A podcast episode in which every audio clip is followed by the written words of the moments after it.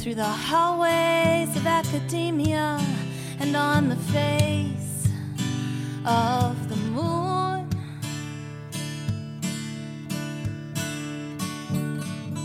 The footprints of conquest haven't left us any room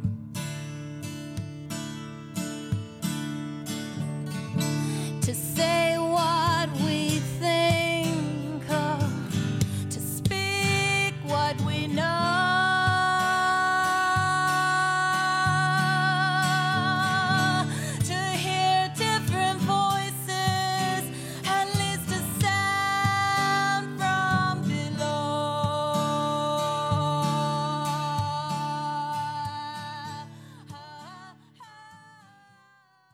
Greetings to all of our WLRN listeners.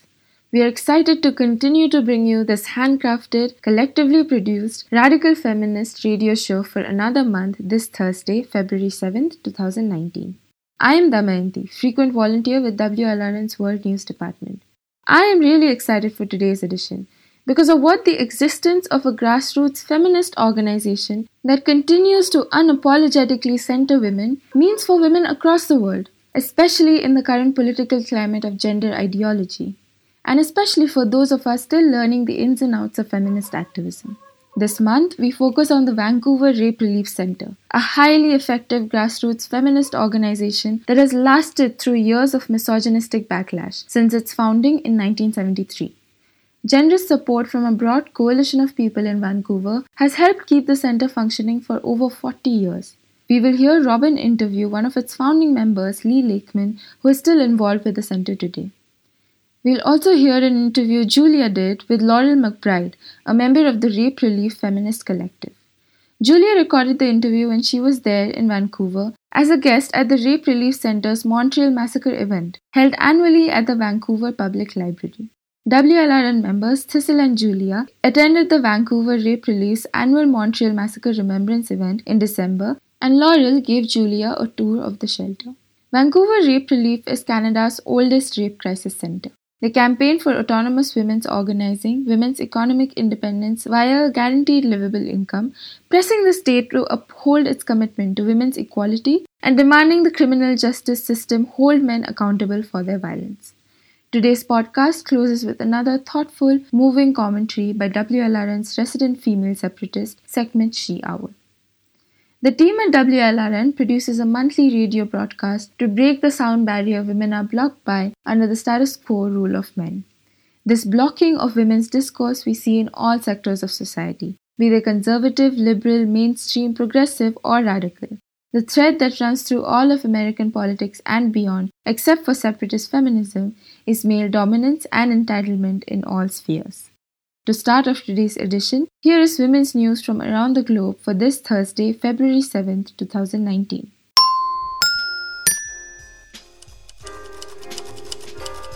With almost 15,000 views on YouTube, Meghan Murphy's talk on gender identity ideology and women's rights on January 10th at the Vancouver Public Library is historic for breaking the silence about the differences between gender and sex. The talk featured writer, journalist, and founder of Feminist Current Meghan Murphy, longtime feminist activist, writer, and co-founder of the Vancouver Rape Relief Centre Lee Lakeman, and Indigenous feminist and co-founder of the Aboriginal Women's Action Network Faye Blaney. It was moderated by Mary Lee Buma and included an extensive Q&A with the speakers. 300 people attended, and despite warnings of severe protests and backlash, the event took place with neither major incident nor interruption from trans activists. WLRN received reports of about 100 people gathered outside of the library chanting "Trans women are women," but they were peaceful and did not try to sabotage the talk going on inside. Murphy, at a later event on January 29th in Washington, D.C., at the West End D.C. Public Library, had this to say about the successful January 10th event in Vancouver and the role Twitter plays in so-called public discussion. But today, Twitter is the public square. It's where public discourse happens. The New York Times publishes tweets in their articles. What is actually happening is that women are being banned from participating in public discourse. It's anti-democratic, it's misogynist, and it's wrong.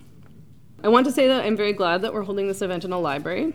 A couple of weeks ago, we hosted the first ever public event discussing gender identity, ideology, and women's rights in Vancouver at the Vancouver Public Library. And something like 100 to 150 protesters showed up and stood outside the venue. I didn't see any of it firsthand, but afterwards was sent a video of a man shouting, "Trans women are women," at a group of mostly women, but some men also, who robotically repeated after him like drones. So we're seeing women silenced by men who are working to define women out of existence. These activists worked very hard to have our event shut down, pressuring the Vancouver Public Library to cancel our booking. In response to the pressure, Chief Librarian Christina DeCastel issued a statement on Twitter saying, "VPL has zero tolerance for discrimination and does not agree with the views of Feminist Current." She also said, "We recognize that Meghan Murphy's opinions are concerning." While the library declined to cancel our booking and clarified that they were not in a position to censor free speech that doesn't violate the criminal code, they also chose to smear myself and Feminist Current and forced us to change the time of the event to 9:30 p.m. on a weeknight because they wanted us to hold the event after hours. The library apparently forgot that its primary purpose and core value is access. The universal mission of libraries is to provide equitable access to information and to facilitate and protect the right to freely pursue knowledge. And yet our public library made intentional choices to attempt to limit access to our event and to actively discourage people from attending and deciding for themselves what to think about the issue at hand. Our brand new mayor in Vancouver, when asked to comment on the event and on my position, said he thought it was despicable. He said this despite having no idea what would be discussed at the event, nor what my position actually is, and despite the fact that myself and the organizers had received numerous violent, misogynist, sexualized threats through Eventbrite. That is what he should have called despicable, not the women trying to stand up for and have a conversation about their rights. And this is common, for people to smear those of us asking questions about gender identity, ideology, and legislation without actually engaging with what we're saying. Meghan Murphy and other feminists from the UK and the United States gathered the last week in January for women's stand-up events in Washington, D.C., intended to rock the echelons of patriarchal power and to start a real public dialogue that includes women's voices. The actions were also intended to begin a public dialogue and awareness about the Federal Equality Act that some are predicting will be made into law in the next 3 to 4 years. The Equality Act, if made law, would replace sex-based protections for girls and women with gender protection for males who identify as transgender. In rural Odisha in India, police have arrested 6 men for battering a woman and her 4 children to death and dumping the bodies down a village well because they suspected she was a witch casting spells. The criminals included 5 men from a family who lived in the village who had earlier accused the woman of being a witch after a girl in their family fell ill and died. They were accompanied by a male witch doctor. They decided to take action against her when another family member fell ill and broke into her house when her husband was away, attacking her and her children aged 4 years, 7 years, 12 years and 10 months. Her husband called the police when he came back to find his family missing, and a blood trail led the police to a nearby well where the bodies had been dumped. Although the Odisha government had passed the law in 2013, making accusations of witchcraft and harassment a criminal offense punishable by up to 3 years in prison, a total of 134 women were killed in 2016 on suspicions of witchcraft. The 6 men accused of the crime have been arrested and charged with murder and various other offenses under Odisha's Prevention of Witch Hunting Act. According to the group Women and Girls in Scotland, guidelines governing the inclusion of trans pupils in schools could breach as many as 15 articles of the UN Convention on the Rights of the Child.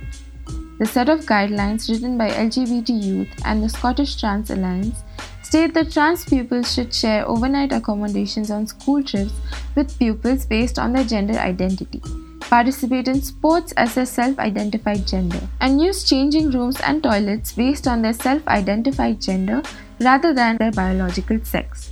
Students who are uncomfortable with this should be asked to wait and use the facilities after the trans student has done so, and parents need not be informed when a student has to share facilities or accommodation with a trans student of the opposite sex.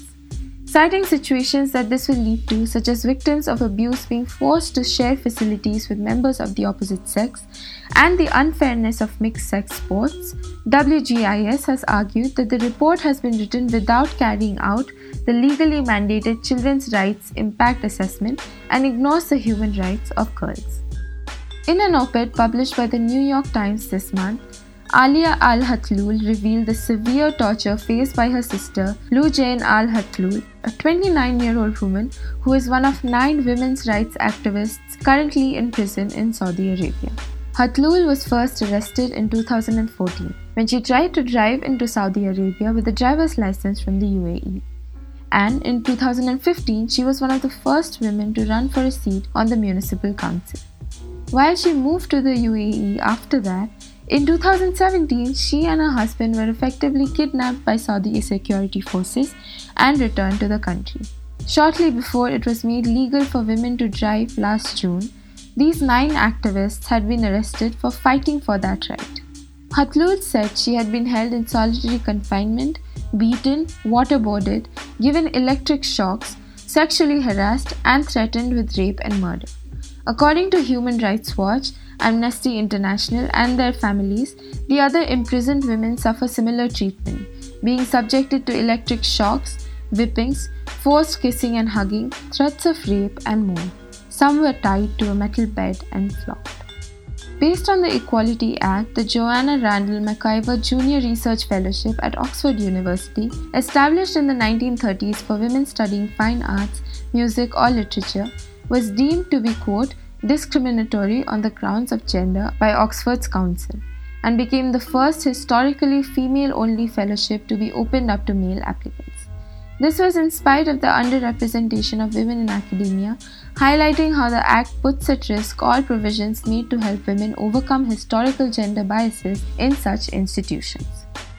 The Central Bureau of Investigation in India has filed a 73-page charge sheet revealing the horrific details of sexual assault carried out in a shelter for vulnerable girls in Muzaffarpur that were made public last year by a social audit carried out by the Tata Institute of Social Sciences. Out of the 42 girls in the shelter, medical tests revealed that as many as 34 had been sexually assaulted, and the report revealed how the girls were forced by the owner to wear revealing clothes and dance to vulgar songs, drugged and raped by guests, and denied food when they refused to comply. Besides the owner, 20 people, including staff at the shelter home, have been charged under the Protection of Children from Sexual Offences Act. In France in 2013, a 25-year-old woman was left paraplegic after being thrown out of a second-floor window by her partner. Though her attacker had been sentenced to 15 years in prison, she has recently been deemed to be partially responsible for the attack. At the time of the attack, she had been living with her partner, who had regularly inflicted violence upon her. On the night of the attack, the police had intervened in the couple's home after he had been violent with a friend and had advised her to spend the night somewhere else. After contacting friends and social emergency numbers, she could not find a place to stay, and so decided to return home. Later at night, she was found at the entrance of her building, unconscious and with facial injuries after she had been thrown out of the window by her partner. Because she had gone back home, she has been found to be partially guilty and hence has had a compensation reduced. Her legal team will be appealing against this in May. USA Powerlifting, a national affiliate of the International Powerlifting Federation, released a statement banning transgender individuals from competition. Although it follows the International Olympic Committee guidelines for the inclusion of transgender individuals, the guidelines also allow for different sports to determine the impact on fair play through such inclusion. Based on the policies of the IPF Medical Committee, the organization gave 2 reasons for the ban. First, that testosterone or other androgens that are commonly used for female-to-male transition are not allowed due to their anabolic nature, regardless of medical condition or therapeutic use. Secondly, regarding the participation of male-to-female competitors, they wrote, quote, significant advantages are had, including but not limited to increased body and muscle mass, bone density, bone structure, and connective tissue. These advantages are not eliminated by reduction of serum androgens such as testosterone, yielding a potential advantage in strength sports such as powerlifting. An article published on The Insider 2 days ago revealed the extreme monitoring and curtailment of women's freedom under male guardianship laws in Saudi Arabia. Shahad al-Mohemi, a 17-year-old girl, had lived with her family under her father's guardianship all her life. She had almost constantly been in the presence of a man, was not allowed to talk to any men outside of her family, and did not have access to any money. She was frequently beaten by her father, who also threatened to kill her. If she was seen with men who weren't family, her wrists and ankles were bound with ropes as punishment. It was almost impossible for a woman to report violence and have justice be on her side. Women who tried to flee were often never found again and rumored to be killed. Having planned for almost a year, Shahad fled after stealing all her family members' phones, credit cards, and passports. Aside from the physical restrictions and social pressures, fleeing was especially difficult because of the existence of a sophisticated state-run online system called Absher, which enables men to track women's whereabouts and bar them from traveling or accessing resources. Through an app on their mobile phones, men can deny or give permission to travel to women, and they get alerted every time their passports are used. Mohemi was given refugee status by the UN and a home in Sweden, where she now lives, goes to school, works a part-time job, and gives advice to other young women trying to flee her country. In Mexico, Daphne McPherson, who had been accused of murder and sentenced to 16 years in prison after suffering a miscarriage in a department store, walked free when an appeal court judge found that the scientific evidence used to convict her was flimsy. This highlighted the criminalization of women who suffer miscarriages, complicated births, or spontaneous abortions. While Mexico City decriminalized abortion a decade ago, it remains illegal in many parts of the country. Mary Cruz Ocampo, a women's rights activist, argued that McPherson was punished for not living up to an idealized vision of women. She wasn't being prosecuted for having an abortion, but rather for her deficiency as a mother, where the prosecution accused her of indifference toward a newborn, describing her actions as something, quote, "not even a dog would do," unquote. In Iran, a 25-year-old woman identified as Nosheen was hanged after she was convicted of murdering a man, Sohail, who had promised to marry her but took advantage of her and subsequently brutalized, blackmailed, and forced her into having sexual relations with his friends. Recently, another victim of domestic and sexual violence, Zeinab Sakanwand, who was arrested as a child, was also executed. This highlights the plight of women who face sexual and domestic violence in Iran and receive little to no support from the government. They are forced to go back home with the same husband who batters them, or are sentenced to execution or retribution in kind if they commit murder in self-defense. In India, the parliament has passed the Surrogacy Regulation Bill, which bans commercial surrogacy. However, it still allows altruistic surrogacy by a relative of a medically proven infertile married couple. The bill has been criticized by progressive quarters for making it difficult for unmarried and homosexual couples to hire a surrogate, rather than the fact that it enables the ownership of women's bodies through kinship ties. In Bangladesh, nearly 50,000 women workers went on strike, walking out of their factories which manufacture products for H&M, Walmart, Tesco, and Aldi, demanding higher wages. The Bangladeshi government had raised the minimum wages to €90 in December, but workers said that the actual raise was much less, and many unions said that the hike failed to account for price rises, making garment workers some of the lowest paid workers in the country. While they stood on the roads, they were faced by violence from muscle men hired by the manufacturers, and the police fired water cannons and tear gas. During one of the clashes, the police also fired rubber bullets, and one worker was killed. A couple more late-breaking stories for you today, sisters. The first is out of Virginia, where school teacher Dina Persico has filed a discrimination lawsuit against the Chesterfield County Public School District for continued harassment based on her choice of dress and sexual orientation. Persico says she was repeatedly talked to about her clothing and her hairstyle by school administrators, was told her appearance was, quote, intimidating, and at one point even a trip to the bathroom became problematic. I went to put my hand on the door, and he actually blocked me, and he was like, no. That's not really appropriate, you going in there with all those, with the young female students. I felt really humiliated. It was an assault on my person, and then it was like your basic human dignity. I just need to use the restroom. That's all I need to do. It was suggested that if I seemed more feminine, I would be less intimidating. And they suggested that if I got bangs, it might soften. I got him.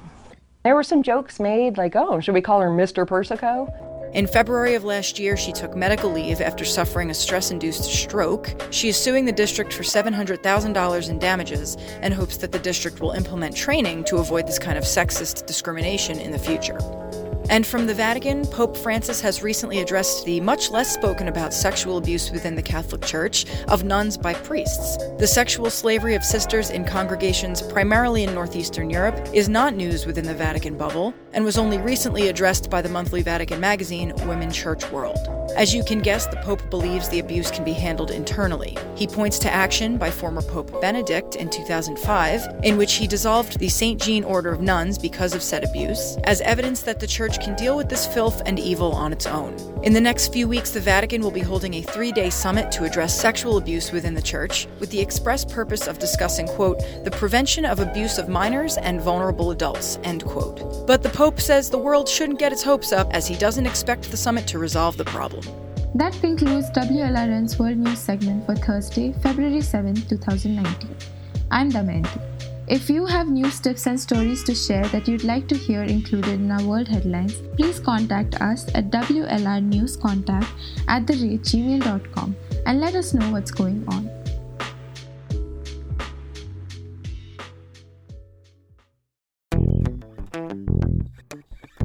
Oh my goddess, I was just checking out the coolest blog on radical feminist ideas and defense against misogynist attacks on women when, poof, it disappeared. What? No way, let me see. Damn, yeah, it looks like it's gone. I see misogynist, hateful stuff up on the internet all the time.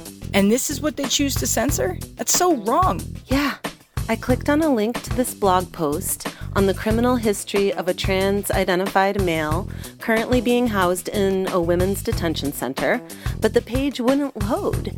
And then this message came up. RagThemThoughts.org is in violation of stating publicly accessible facts and information on a publicly accessible forum, which is in violation of our policies, so it has been removed from the internet. WTF! You mean LGBTQ WTF now, don't you there, Thistle? What used to be a fight for rights has become the thought police. Yeah, basically, geez. If Meghan Murphy can lose her Twitter handle for stating facts, how long until they come for WLRN? I don't know, but the worrisome thought has crossed my mind more than once. We need to prepare for the future. Of course, we should have a hard drive to back up all our content. That's a great idea. We can have a WLRN fundraiser to raise $150 to buy WLRN's own hard drive to back up all of our podcasts, videos, and media production. Maybe in the future we will raise enough money to buy our own server, and we can help other feminist media organizations and individuals to not only back up their files, but to stay online. Cool. I'll get the hard drive as soon as we raise the funds. How do listeners donate? Right on. It's easy. Just go to the WLRN WordPress site and click on the PayPal button and make your donation. When the notes box comes up, be sure to earmark your funds to the WLRN Hard Drive Fund.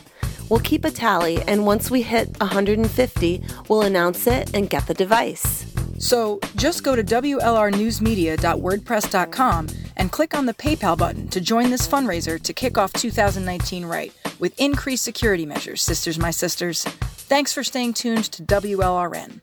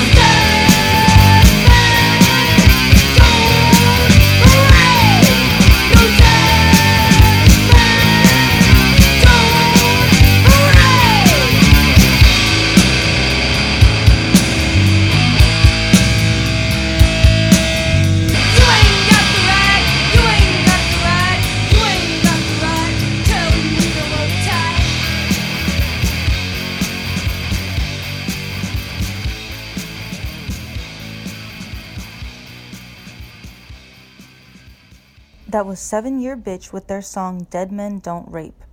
Next up, we'll hear excerpts of an interview Julia did with Laurel McBride.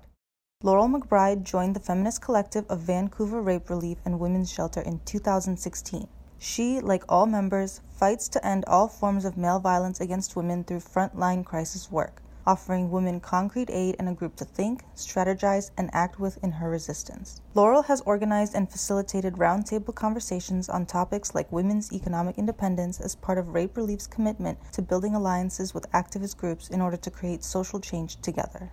The space that we're in is both a library and an archive and an organizing space. We have this library and these archives so that we can both remember what it is that we've done and have a record of that. And often we draw on those in order to think of things for forward planning, of like revisiting those archives and connecting with our collective members from decades past. And so the work continues to live on, and we often bring out the archives, and as you can see on the table, it's spread all over the place. But we have it broken into different sections. Okay. So the first section, kind of on this side and over here, is violence against women. Okay. Lots of material here. Yes. There's an entire wall. Well, two walls. And wow. This is where we have stuff about rape and incest and wife assault. And we have stuff on how to start a rape crisis center. Oh, whoa.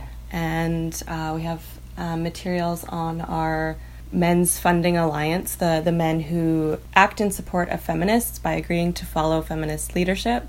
They raise money for us, which allows us to have the independence that we do and to be able to make a lot of the decisions that we are able to, and to hold events such as the Montreal Massacre Memorial, which was amazing, that autonomy. Thank you. But that autonomy, that's key. Yes.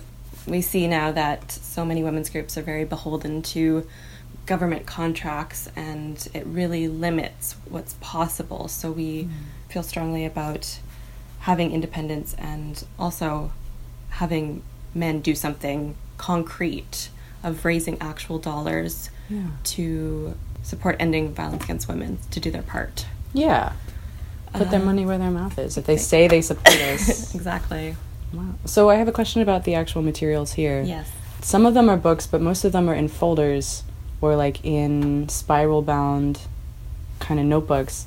Can you talk about what these actual materials are? Are they pamphlets? Are they papers? Well, it's a combination of things. There's quite a few like government reports, and so I think probably some of those are the coil-bound books, and we categorize it into feminist and other, so you might see an F and an O. Okay. So the feminist means materials that are made by feminists and are explicitly feminist in nature, versus other, which may be like a government report, so something that's we see as important, or it's something to be aware of, but that it's not feminist in its analysis. Got it.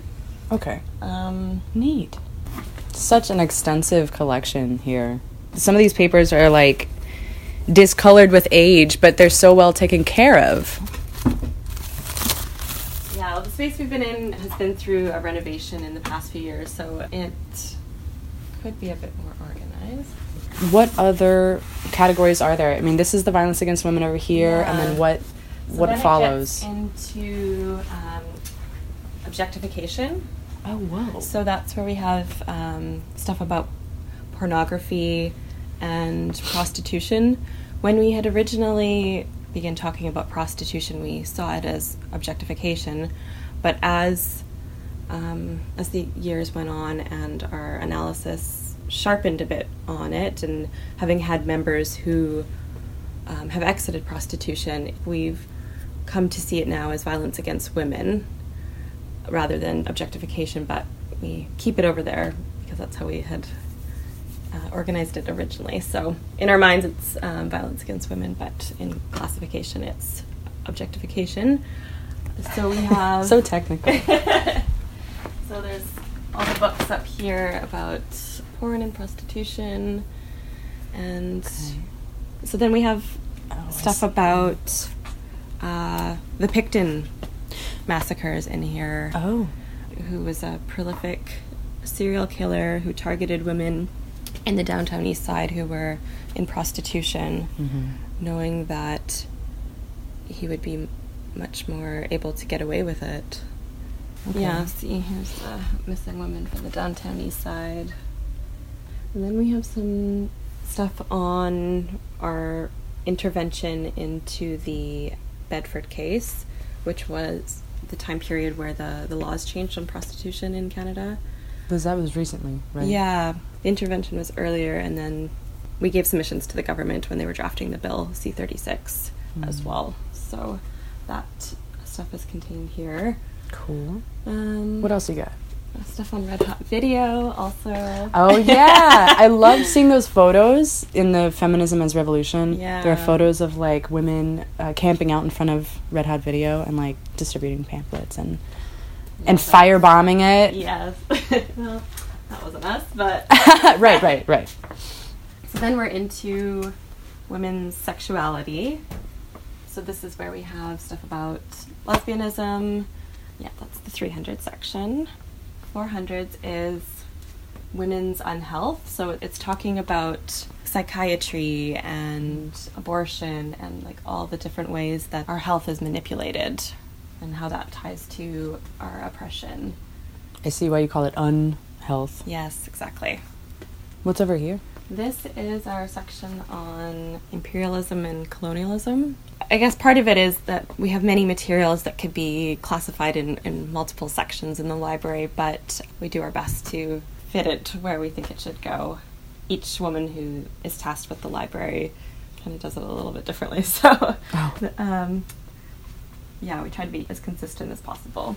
So there's lots of materials here about Indigenous women and also stuff about the prison system. This is a big section. It takes up about the whole other side of the wall.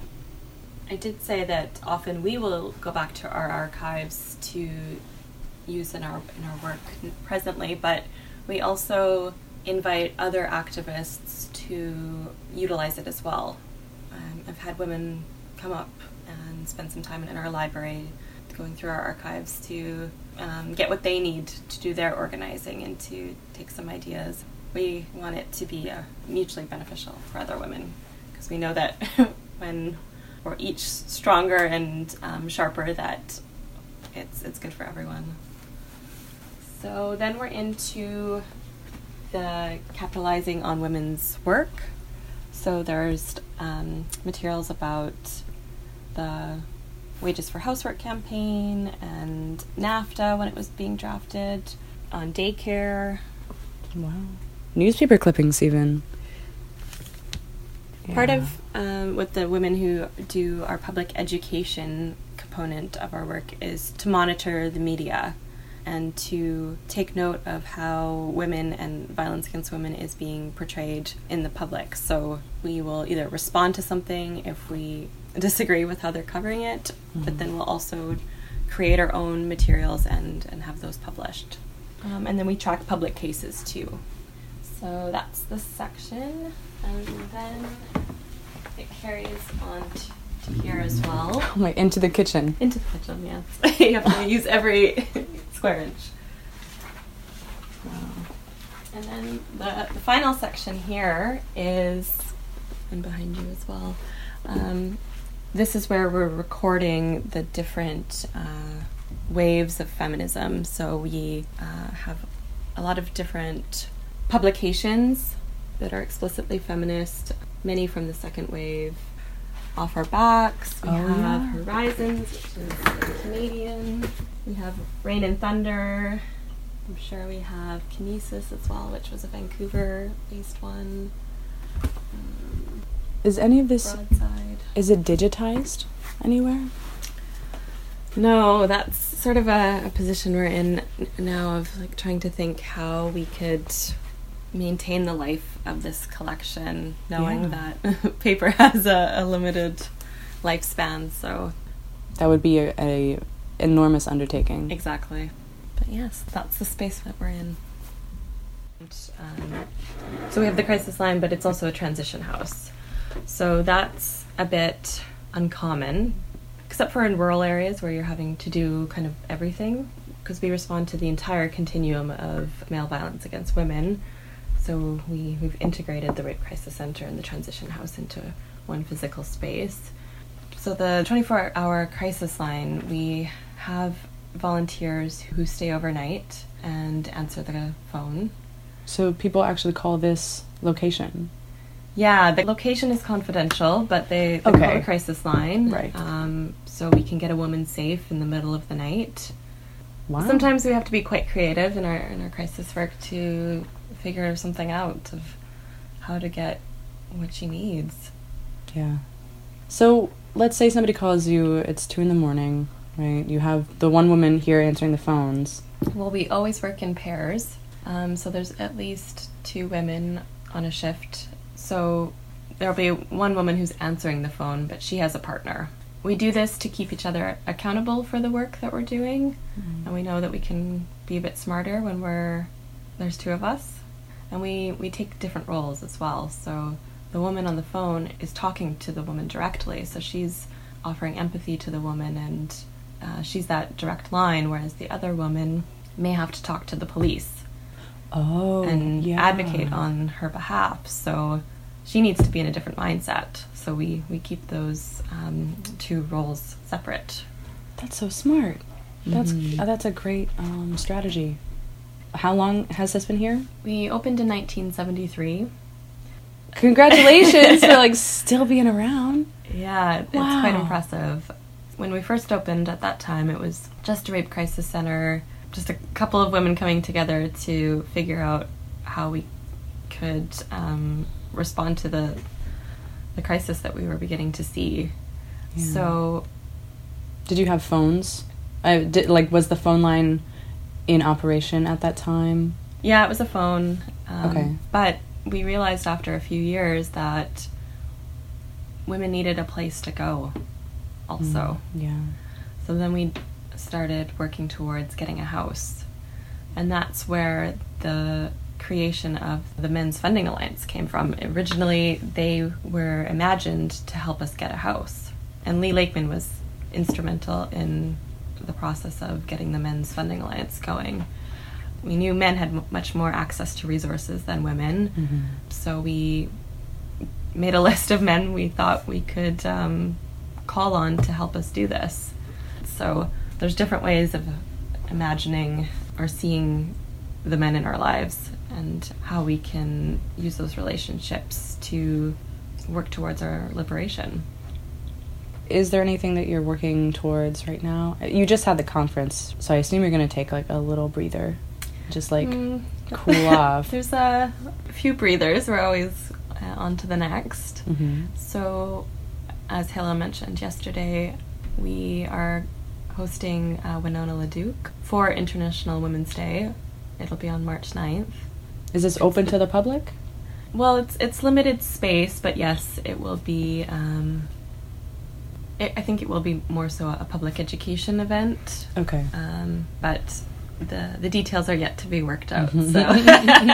so I shouldn't say too much more. Can you talk about being a member? Yeah. What's involved in that? What did you do to become a member? How did you even hear about this place? I heard about it sort of. I didn't set out to become a feminist. Yeah.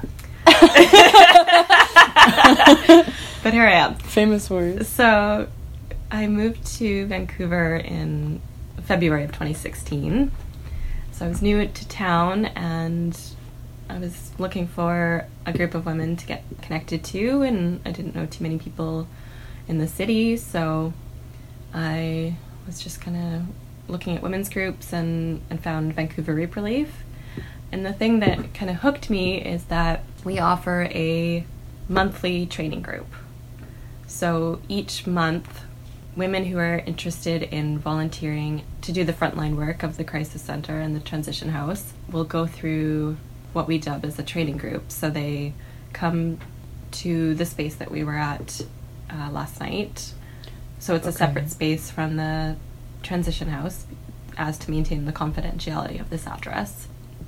You meet women there and then you bring them here? So through the 5 weeks, women get to know a bit more about who Rape Relief is, what our history is, what our politics are. So they're kind of trying us out and getting a sense of what it might be like. We do some consciousness raising in that setting.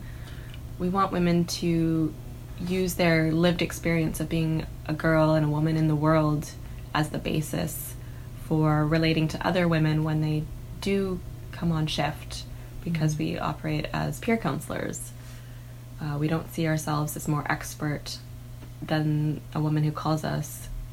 She's the expert of her life, but she gets to have the benefit of talking to some other women about what's going on with her right now, and that she gets to get the benefit of the women who called us before her, what the strategies that she has employed in her life and the things that she's figured out. So we're collectivizing all of those experiences of the women who have been in all sorts of situations. And after almost 50 years of doing that, I'm sure you have a lot of tricks up your sleeve for helping women. Yeah, women call us for different things. Wow. Sometimes they want to hold a man accountable, and that might involve using the police, and we'll advocate for her to get the best response possible. And that starts with sitting down with her, talking about what it's like to use the police, giving her what she needs to be able to write a statement, accompanying her to give that statement. And we know that when women use the criminal justice system and they have an advocate with them, they're much more likely to get a better response from the state. So we've maintained accompaniment as a key piece of our frontline crisis work. We'll go with women to the hospital to get a rape kit done. We'll go to an MCFD meeting. That's the ministry that's responsible for children and families. So we often work with women who have open files with MCFD, and their kids might be at risk of being apprehended, or perhaps they already have been apprehended and we're working with her to get them back. We know that women, it's in their interest to have someone with them in those meetings, in those interactions with the state. So yeah, we do accompaniment, emotional support of just being able to talk about what has happened. Otherwise, we can help her to think through a strategy of maybe she wants to do a confrontation of her attacker and gather up some women who will stand with her while she confronts him. So this poem is a well-known poem, but it's about my period. The preamble is this. I'll try to keep it brief. My daughter, who's 18 now, was 12 when she started her period. She made it quite dramatic. It was a Saturday morning. She was hyperventilating, clutching bloody underwear. I tried to explain to her that was privilege. You started on a Saturday morning with people who love you. You know, some of us start in gym class. You're good. She wasn't feeling me. I take her into the bathroom, I'm explaining the maxi pad shit, I'm explaining that this is also privilege. Your maxi pad had wings, mine hadn't even been invented yet. When I had my period, privilege, she's not feeling me. So tell her to, you know, get on out there and be somebody. She walked around the house for hours, like someone died. So it was really my little boy, who was 4, who came in my room and closed the door and was like, we gotta do something, okay? So I threw her a period party. It was really wonderful, and all my friends showed up dressed in red. All the food was red, all the drinks were red. And we raised the roof to my daughter's shedding uterus. And then, several months later, she sends me a screenshot of a tweet that held all of that stigmatizing language I was trying to keep away from her. She wanted me to respond to the tweeter At the time, Twitter only allowed for 140 characters, and you can't really cuss nobody out fully in 140 characters. So the poem was my response. Dude on Twitter says, quote, I was having sex with my girlfriend when she started her period, so I dumped that bitch immediately, end quote. Dear Nameless Dummy on Twitter, you're the reason my daughter cried funeral tears when she started her period. The sudden grief she felt after the matriculation from childhood and the induction into a reality that she was going to have to negotiate people like you and your disdain for what her body can do. Herein begins an anatomy lesson infused with feminist politics because I hate you. There is a thing called a uterus. It sheds itself every 28 days or so, or in my case, every 23 days. I've always been a rule breaker, but that's the anatomy part. I digress. The feminist politic part is that we know how to let things go, how to let a dying thing leave the body, how to regenerate, how to become new, just waxing and waning, not unlike the moon and tides, both of which influence how you behave. I digress. Twitter dummy, women have vaginas that can speak to each other. By this I mean, if we're with our mothers, our partners, our sisters, our friends, our menstrual cycles will actually sync the fuck up. My own cervix is mad influential. Everybody I love knows how to bleed with me. Hold on to that, because there's a metaphor in it.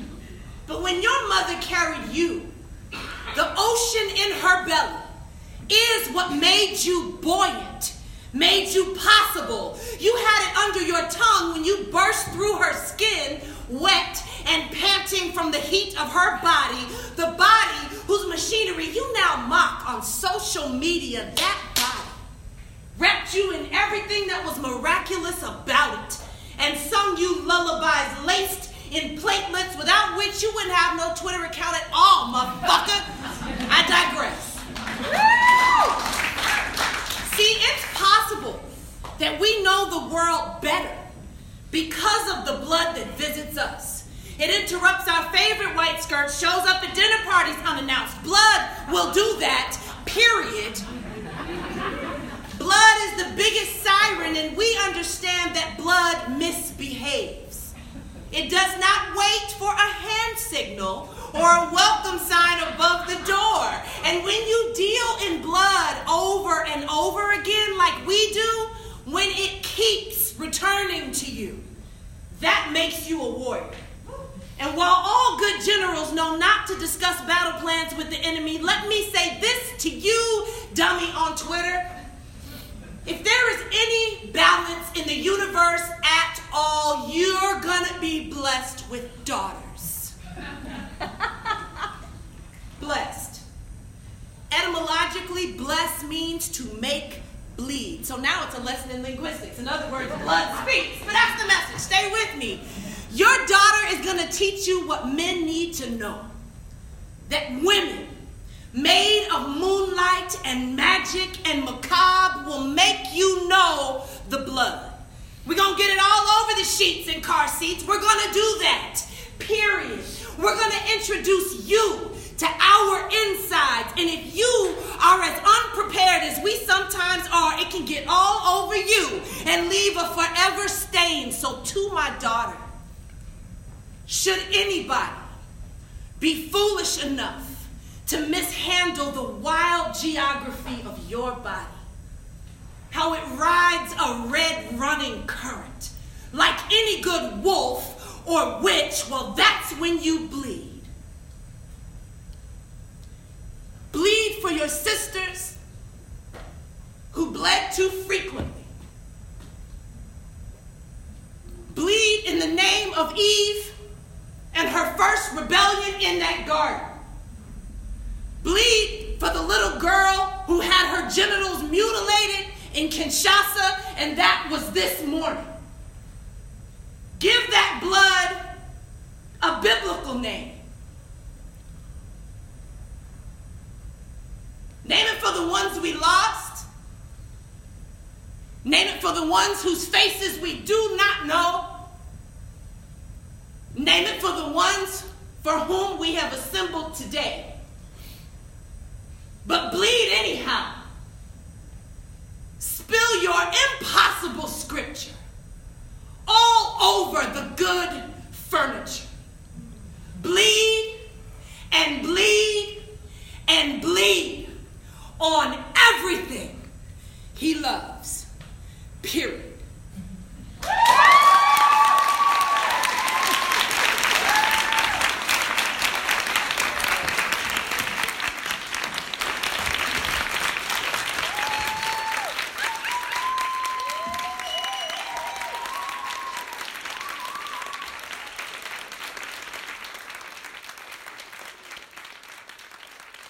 That was the period poem by Dominique Christina, who performed it live at the Vancouver Rape Relief's Montreal Massacre event in December of 2018. Dominique will be speaking with Cherry Smiley, a warrior hero and feminist activist, on International Women's Day for the Indigenous and Women of Color Rise event in Seattle, Washington. This event is organized by Asian Women for Equality and Fertile Ground. For more information, visit fertilegroundinstitute.org. Next up, WLRN's Robin brings us an interview segment with Lee Lakeman, founding member of the Vancouver Rape Relief and Women's Shelter. This is Robin Long with Women's Liberation Radio News. I'm here tonight with Lee Lakeman, who has been with the Vancouver Rape Relief Centre pretty much since it started, I believe. Lee is a longtime activist for women's rights. She's served for 38 years organizing in the front line against violence against women, and has been with the Rape Relief Centre of Vancouver almost as long as it's been in existence. Is that correct? Although there was a few years before me. I came in 1978, and the centre began in 1973. And you actually started one of the earliest women's shelters in Canada. Is that correct? Yes, I did, in Ontario, the Woodstock Women's Emergency Shelter. How does a collective of 30 women function together? Are there things about the way it's organized that make the group of women work together more effectively, or? Oh, it's a fantastic undertaking just to keep the collective going. But I believe, you know, our reputation is international at this point. I believe it's obvious that the collective has been able to sustain radical politics by hanging on to that collectivity. So, but to answer your how question, the collective meets regularly. Women are assigned by each other to subgroups of the collective. There are working committees within the collective. But when women join, they've already agreed to a quite specific basis of unity. They've agreed how they're going to work. They've agreed with whom they're going to work. They've agreed on basic political points before they get in. And once you're in the collective, you're both an owner of this building and a totally powerful member of a group that has serious decisions to make. Everyone in the group does crisis work. Everyone in the group protects public alliances. Everyone in the group does public education, has a share in the budget decisions. So, you know, it's a totally inclusive collective. It's so unusual that can work well. And it's also really unusual in the larger world as organizations. So many of them are just completely run from the top down. It's great to see that being successful. And successful since 1973. So it has to reinvent itself constantly. I mean, there's an annual process in which the group confirms each other's membership and confirms its internal structure. And that's taken very seriously. Well, the group has seemed to really maintain its integrity over the years. When so many women's groups have sort of given up a radical agenda, you've maintained that. How have the services of the group changed over the years, or the organization? Well, they've expanded. Initially, the four women who founded the group really had hopes of building an agency. You know, was the era of the welfare state, even in Canada. And So they were trying to create a service that was not available to women anywhere else, but they were politicized women.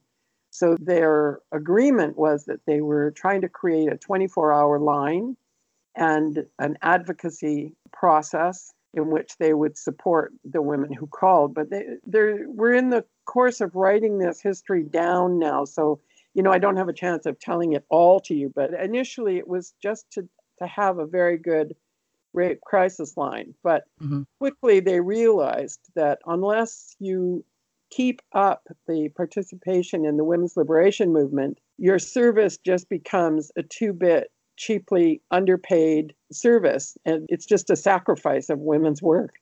But if you stay active as part of the women's liberation movement, you can make that service the entry point in building a movement, so that each woman who calls is a prospective new member of the women's movement, and each woman who works here may start out thinking she's just doing a service, but she quickly learns that she's able to use the resources and the history of the organization to do women's liberation work in the world. Looking into the past, I know that you were at the center in 1989, correct? When the massacre happened at the École Polytechnique. Yeah. What impact did that have on your collective, and how did that change your focus as a group? Oh, well, I'm not sure it changed our focus, but I can remember that day, one of our members phoned in to alert us that the massacre, at least something dramatic, was happening at L'École Polytechnique. And we had close alliances, and still do, with women in Quebec, in the rape crisis centers, but also now in the abolition work.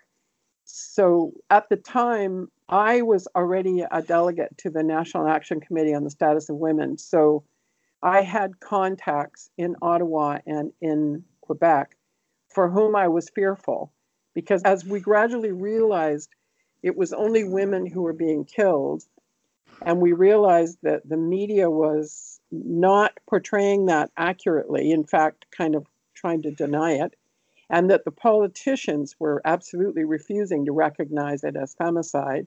We got nervous about the likelihood of copycat actions. And in fact, there were several copycat actions that men tried to carry out. They were interfered with largely, but nevertheless had happened.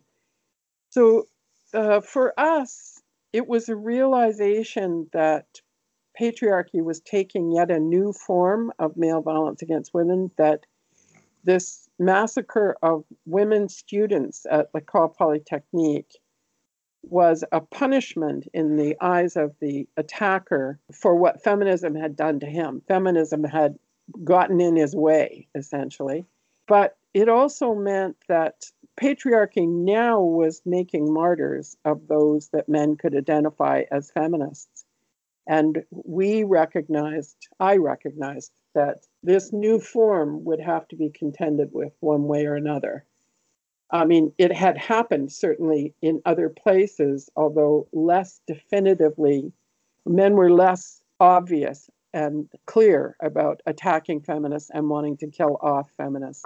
And I think that era has not ended. We are still in a promotion of anti-feminist activity. I think there's a lot of permission for men to attack feminists now, with not only trashing feminists politically, but actually endangering them. Sure. The incel movement is one of the most recent manifestations of that, and it's chilling. Yes, and I think women in the third world and Indigenous women are absolutely suffering abuse and death. What has the center done in regards to the deaths and disappearances of Indigenous women in Canada? From the earliest days, which is, you know, close to 1995, we were part of calling on the government to investigate these disappearances. We were quick to recognize that there were multiple mass killers, serial killers at large in the community, particularly targeting women who were trapped in prostitution, but also triggering essentially women who had to live in the public by virtue of poverty, which was true for many Indigenous women. So we've been part of the protest and the demand for examination right from the beginning. We monitored the case of the man who was convicted eventually of some 40 murders in Canada, although he was part of more than that. And we knew that at the time there were 5 such serial killers operating in our region of the province. So we've worked for many years with contingents of Indigenous women trying to organize themselves and trying to, you know, put out the call for what's needed to protect Indigenous women. And we still are. Most recently, there's been a government-sponsored examination, although nowhere near as fully an examination as we would have liked. One of the divisions within different branches of feminism has been how to support prostitutes, or as liberal feminists like to call them, sex workers. Tell us, how has the center worked on this issue? And what would you have to say to liberal feminists who claim that being pro-prostitution is a feminist act? Well, I've been saying it for 30 or 40 years now, so I have a lot to say. But the first thing is, if you think it's so great, you do it. The people that I know don't want to do it. Mm-hmm. Prostitution is, in my mind, the cutting edge of feminism at the moment. The struggle against prostitution is the global struggle. And it's the struggle that includes the way feminism can fight racism, can fight poverty, and can fight globalization, really. So it's been clear to me from my first work, even in my first work in Ontario, most of the women who I met who had been involved in prostitution had been pressed into it by incest when they were young, by poverty as young adults, and by a desperate need for help with their children when they were adult. So I've been clear all the way along that prostitution was not a desirable future in most women's minds. And it's certainly a short future for many women. Yeah, exactly. And, you know, should you survive and continue for long, it's a hellish life. But we used to have a position that the most important thing was to get the law off the backs of the prostituted women. But then there came a time, I think as neoliberalism strengthened, that we realized we didn't need to put up with legalizing the men in prostitution in order to get the law off the backs of the women in prostitution. And that was a really significant advance. So in the early days, we would have said legalize for the sake of the women. But the movement grew up and realized we don't have to accept that. We can take sex seriously in the question of prostitution, and we can say what the men are doing is unacceptable. What the women are doing is just survival behavior. What we have to do is deal with changing the men and use the law against the men. And when that became a global discussion, as it is now, it became more and more clear that the movement to end prostitution is a fantastically integrated movement that is anti-class division, class oppression, anti-racism, anti-imperialism, that it's feminism's step in this moment. So I'm more adamant than I've ever been, and I think the movement has been spectacular in beginning to build a global resistance to prostitution. Absolutely, yes. I love the fact that women are actually arguing about it now as well. Hopefully it will help us to somehow bring these women over to a more radical understanding of the place of women in the world. Well, maybe it will, but you know, the history of winning over all the liberals is not great. I mean, I think it's important to remember that the majority of the world is women, and the majority of women are brown and poor. Mm-hmm. And unless our analysis faces up to that, it's got nowhere to go. So it's not so important to me to convince all the white girls in university or the few privileged women of color. in university. It's much more important to me to recognize the desperation of the poor brown women who are not so thrilled about being offered a future of sex slavery. Yes. And so it's not just making it illegal for the men to buy the sexual services of women, but supporting women themselves and empowering and themselves and finding alternate work and training. And yeah, although that is the hard call, because we're also in this neoliberal moment where governments are withholding the resources that are their obligation to redistribute. So, you know, this is when we're relying on there being the rest of the left in full action, and they're not there yet. Mm-hmm. Well, another challenge that the center has really had to struggle with over the years is the whole Kimberly Nixon case. Can you talk about that? Sure. So Kimberly Nixon was a trans-identified male who wanted to join the collective as a crisis counselor. Is that the story? It's close. He had managed to get himself into a support group in another group called Battered Women's Support Services because one of the counselors there, a liberal, cheated and let him into the group, even though the group had a policy against that, and then kind of got caught out. So the group used the excuse, you know, a liberal excuse of saying to Nixon, well, you can't really join the group or get hired in our group because your battering is too recent. And I don't know if you know, but in many liberal anti-violence groups, that's the excuse that's used to control the membership. So I think Nixon had probably figured out that we didn't have that policy, that if you want to act, we don't have a criteria that said you have to be cured before you can be rebellious, because we didn't think of violence against women as illness. So Nixon appeared one evening in a kind of screening process that we had. We used to let anyone come to the screening process who was interested in training. And in that situation, he was identified. At least the rape relief women who were there, there were 3 or 4 women working that night. I was not one of them, but one of them at least recognized that this was a street person. And that would be the colloquialism at the time, sort of a member of the demi-monde in one way or another. And she knew that because she had been a prostitute on the street, and she knew. So she approached Nixon that night and said, how long have you been living as a woman? She approached him in private and talked to him respectfully and, in fact, was compassionate. And Nixon was furious and the next morning went to the Human Rights Commission and complained that it was bigotry to ask. And from then on claimed that what he wanted was to be a member of the group and to be able to volunteer. I don't think actually he knew anything about the collectivity. He just wanted in.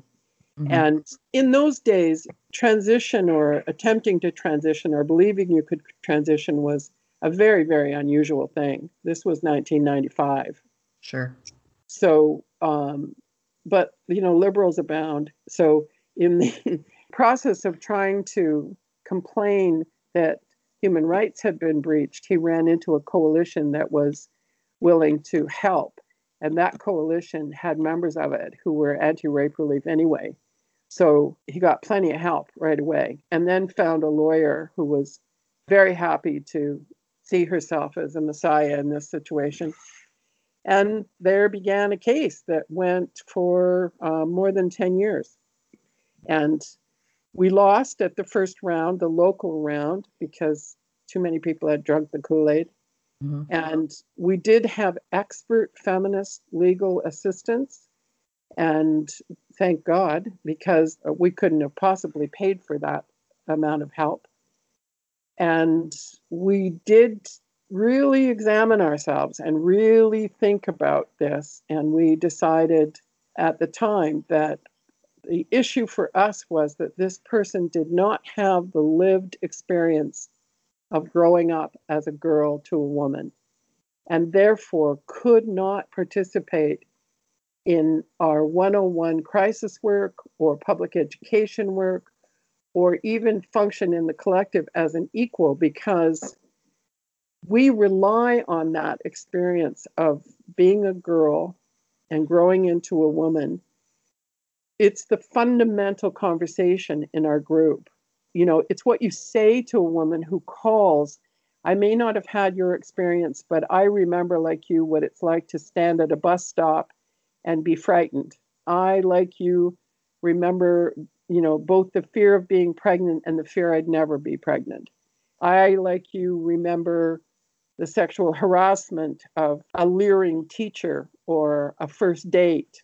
And that's the experiences that Nixon didn't have, and also, therefore, could not understand the unity that we were calling on, the shared oppression experience that we were calling on, out of which builds our intention to change the world. You know, addressing the trans issue has torn apart a lot of women's organizations. Was there a lot of internal strife in the center over this, or were you able to reach a consensus pretty easily?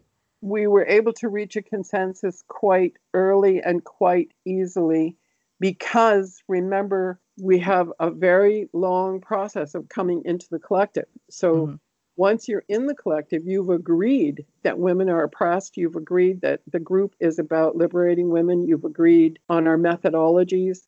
We didn't have a basis of unity point about trans, but when we were called on in court, all of us answered in a very similar way, our own words and our own experience, but we answered in a very similar way that women are born into conditions of oppression and that that's what we have in common. And Nixon was not.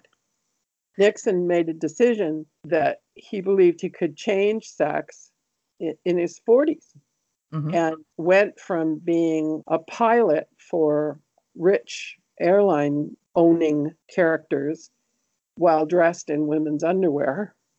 You went from that to trying to pass as a woman. Obviously it didn't pass. That's why we knew.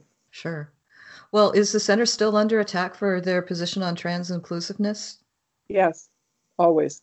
Always. And has it had a big impact on your ability to fund yourselves, or? At various points, it's threatened our funding, but about funding, we are also radical. We've always had a process since my first year. We've had a process of winning over community support and community funding mechanisms that meant we were never totally dependent on government funding. At one point, we lost the government funding and we could stay operating for 10 years. We did. And wow. Yeah, it's intentional on our part that what we want is the support from our community. And we tell people, this is not a good job. You don't want to work here. Like, if you want to work here, it should be because you really want to be politically active, and getting a salary means you don't have to have another job. But it's not an easy place to work. It's not a career future. It remains a grassroots, seriously committed collective of women fighting for our own and other women's liberation. And we tell that to the public. We don't think there's any point in disguising that or in pretending that's not what we are. It is what we are. I think we get the government funding because we have that much public support. There's going to be an event coming up with the Rape Relief Center. They're hosting an International Women's Day event. Do you know anything about it? Are you working with them on it? It's going to feature Winona LaDuke. Yes, it will. I've been asked to speak a little bit on that evening. So yeah, I know a bit about it. So if you're in the Vancouver area, you might want to look into attending that. You also spoke with Meghan Murphy at the library event. How was that for you? Well, Meghan had asked me a month or two before whether I would be willing when she was trying to set up the meeting. And I said I wanted to talk about it ahead of time, but when the library started to interfere with her capacity to speak, I decided it was important that I join her. And so I did. And it was a very interesting process. It was very frightening in advance of the speaking engagement, because I've been here many times before when Rape Relief was taking the role of breaking the taboo. And there clearly was a taboo about daring to discuss the gender ideology and the trans ideology in this situation.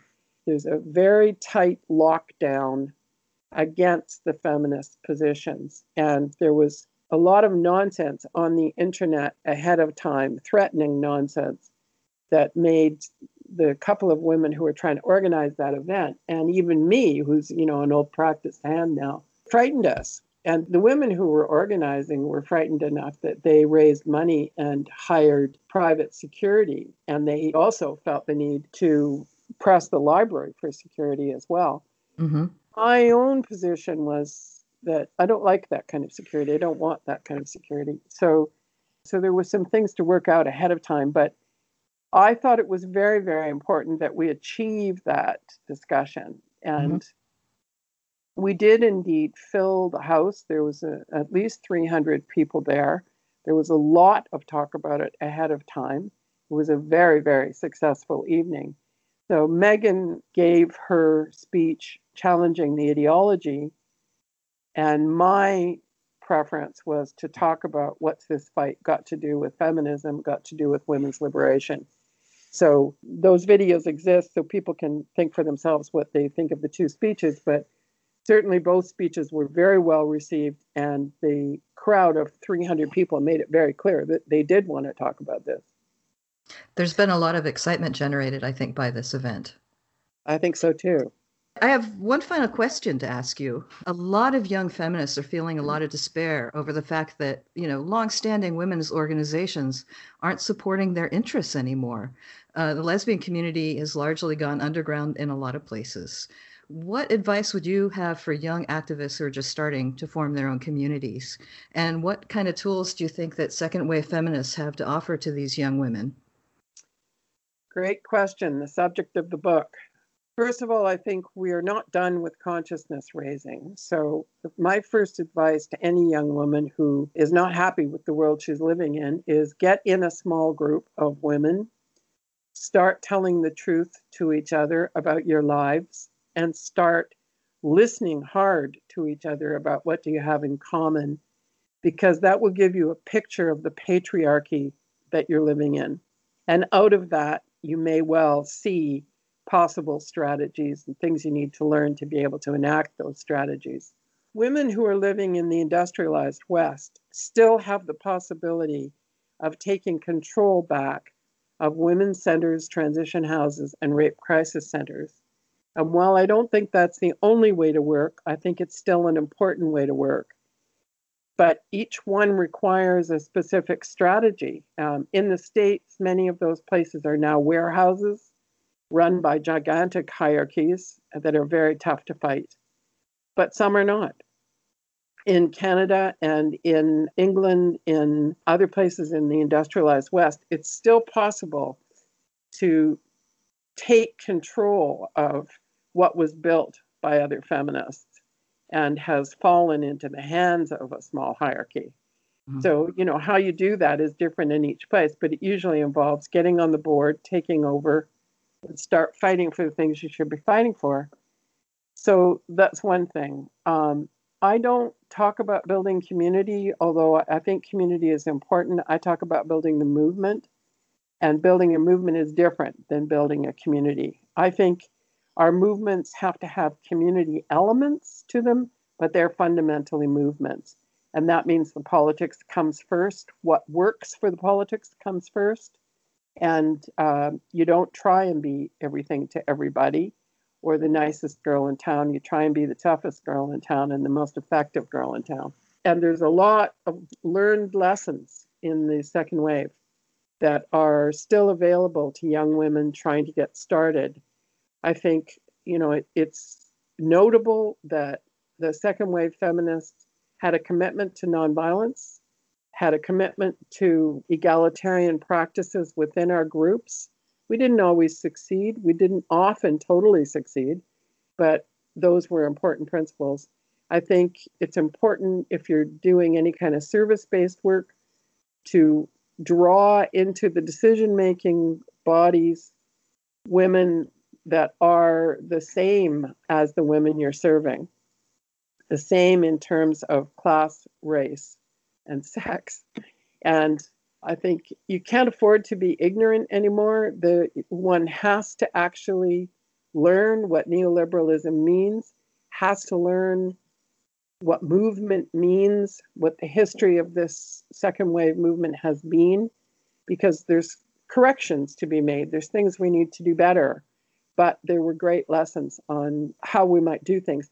I think that the inclination toward welfare state after the Second World War gave the second wave the possibility of building a movement by using services. And that strategy may not be available to the next generation. So I don't think we should give up what we built so easily. But I do think there'll need to be new kinds of formations and new strategies that deal with this very conservative world and very neoliberally, economically controlled world. Clearly, the protection of the environment and the interference with capitalist destruction of the environment is a critically important issue at the moment. And so far, the groups that are involving themselves are not dealing with feminism. But, you know, a feminist intrusion into that process is important. But so is the anti-imperial inclination. We have to deal with the development of China, the American empire collapsing. All those things are relevant materials for feminists trying to figure out what to do. The thing I would advise against is doing all your politics on the internet. Doesn't work. It's not a good place for thinking, for struggling, for being inventive at all. And people say too much, forget that you're living in a surveillance state. So I would advise against that. But everybody's got a locale. Everybody's got things that can be done in your own neighborhood, in your own city, that connect to the international struggles. And that is what I think made Rape Relief so successful. It took very seriously, organize locally, think globally. And do it face-to-face as much as you can.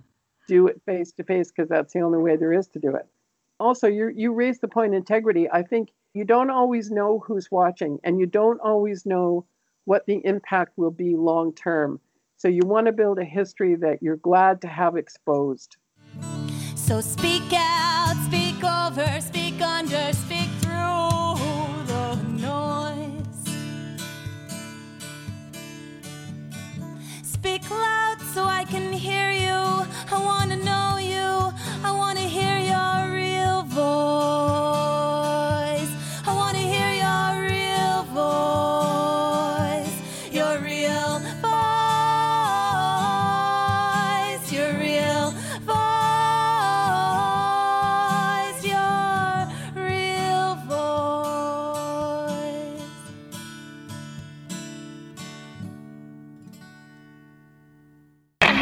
real voice. This is WLRN. WLRN. WLRN. Women's Liberation Radio News.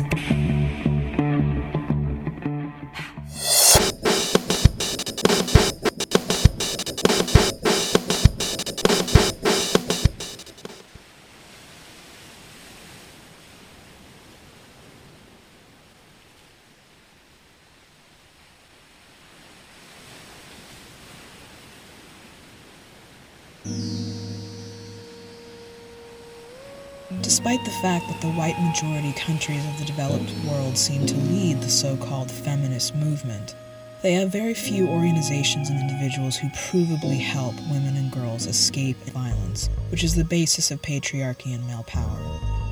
The Vancouver Rape Relief Centre in Vancouver, Canada is almost unique in its staunch commitment to the feminist principles and mission it started out with decades ago at the height of the North American feminist movement. Nothing like it exists in the United States or the United Kingdom, at least no organization with the same long history, services, goals, and political liberty. That Vancouver Rape Relief has survived this long, despite all the attacks from men the center has fielded in over 40 years of operation, might be called miraculous. Except it was no miracle, just the result of committed feminist women working together and standing their ground, even when it would have been much easier to fold. It's a tragedy that there isn't a Vancouver Rape Relief Center in every single city and town in the world. The one thing women and girls need more than anything in the hellscape pervaded by male violence that we live in is a safe place to go, run by women who truly care about what happens to all of us. Without that safe space, where do you go and what do if you're living with a man who beats you, or if you've been raped?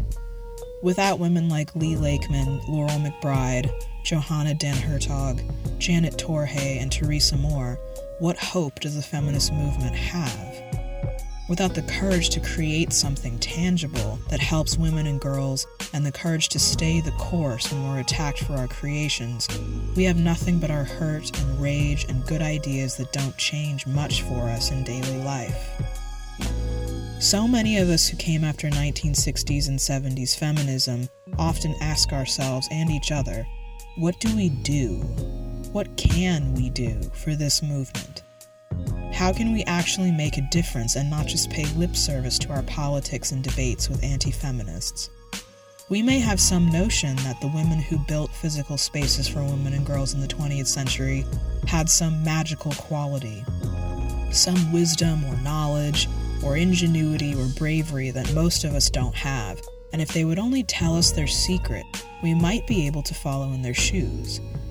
But the truth is, the feminists who started shelters, ran underground abortion networks, created support services for raped and abused women and girls, and whatever else, were no different than us and had no more than we have now, sometimes even less. They did not have all the answers or the money or the support they needed when they started their various projects, and they certainly didn't have approval from men and anti-feminist women. What they did have was a passion for helping and liberating women, and the conviction necessary to try things, even though their efforts might have failed. And yes, they had a hefty dose of courage, but that doesn't mean they were any less afraid than many of us are today. Vancouver Rape Relief is not just a women's shelter with a rape crisis hotline. It's a female force. It's a haven for true feminists where we can go to speak and listen to each other. It's an example of what feminist work can accomplish, an example of the fact that feminist values and goals don't change with the times, but are as consistent as male violence and sexual terrorism. In a society that has abandoned genuine feminism for male-serving politics masquerading as progressivism, Vancouver Rape Relief is the last outpost of women's resistance. The recent attempts made by men and their handmaidens to shut down this refuge for female victims of male violence, to intimidate the women who run the center into submission, to sabotage the free speech of women who were invited onto that private property by its staff, says more about these people than anything else could. These are the most brazen and unashamed misogynists of our time. These are the violent male rapists and female rape apologists that real feminists are eternally at war with. It doesn't matter how they vote or what the rest of their politics look like. It doesn't matter what lies they tell about supporting and caring for women. Their behavior against the women of Vancouver Rape Relief and the feminist women who gather there to discuss our movement proves beyond all doubt that they are the very same misogynists and anti-feminists who have been attacking the shelter since 1974, and who attack any woman or girl who dares to publicly denounce the agenda of the gender cult and the paid rape industry.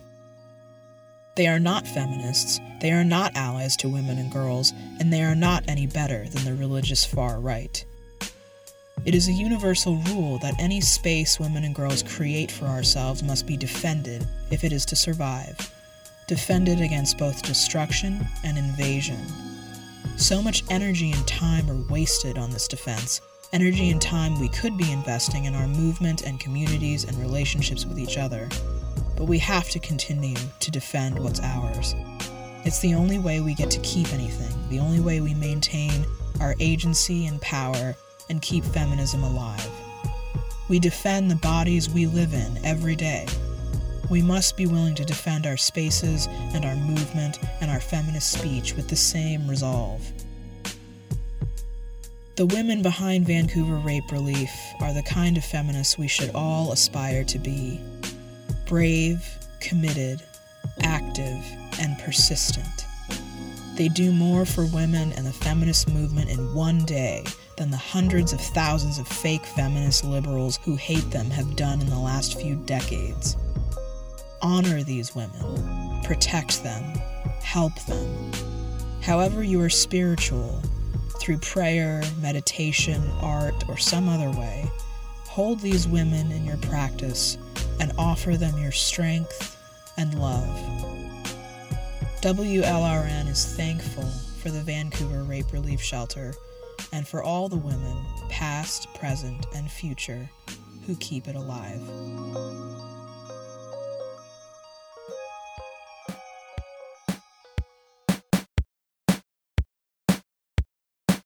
Thanks for listening to WLRN's 34th edition podcast on the Vancouver Rape Relief Centre on this Thursday, February 7th, 2019. I'm Sekhmet She-Owl. Until next time, stay the course. The women of WLRN would like to thank our guests this month for sharing their knowledge and stories of organizing with the Vancouver Rape Relief Shelter. Thank you so much to Laurel McBride and Lee Lakeman for speaking with us. Thank you to Dominique Christina for granting us permission to air the period poem. Thank you to all the women who work together, women who heal, and women who fight back. This is Julia Beck. Thanks for tuning in to WLRN. If you like what you are hearing and would like to help support our feminist community radio, please visit our WordPress site and click on the donate button. In addition, if you are interested in joining our team, send us a copy of your resume at wlrnewscontact@gmail.com. We are always looking for new volunteers to conduct interviews, write blog posts, post to our FB and other social media pages, and do other tasks to keep us moving forward as a collective of media activist women. Thanks for listening. This is Damayanti signing off for now. And this is Robin Long. Thanks for tuning in. Our program for next month will focus on women who are differently abled and how the feminist movement should and can include all women. Our handcrafted podcasts always come out the first Thursday of the month, so look for it on Thursday, March 7th. If you'd like to receive our newsletter that notifies you when each podcast, music show, and interviews are released, please sign up for our newsletter on the WLRN WordPress site. Stay strong in the struggles, and thanks for listening. This is Thistle Pedersen signing off from another edition of WLRN's monthly handcrafted podcast. You can find us on Twitter, Facebook, Tumblr, and SoundCloud, in addition to our WordPress site. And please remember, if you donate to WLRN this month, your money will go to a $150 fundraiser to buy WLRN our own hard drive as a step in our long-term goal of creating secure spaces online and off for feminist media work. It's easy to donate. Just go to our WordPress site and click on the PayPal button. Thanks again for tuning in to Feminist Community Powered Radio. And this is Jenna DeCordo, WLRN's sound engineer and producer. Our monthly podcasts are always crafted with tender loving care and in solidarity with women worldwide. Thanks for your support. We would love to hear from you. So please share, like, and comment widely.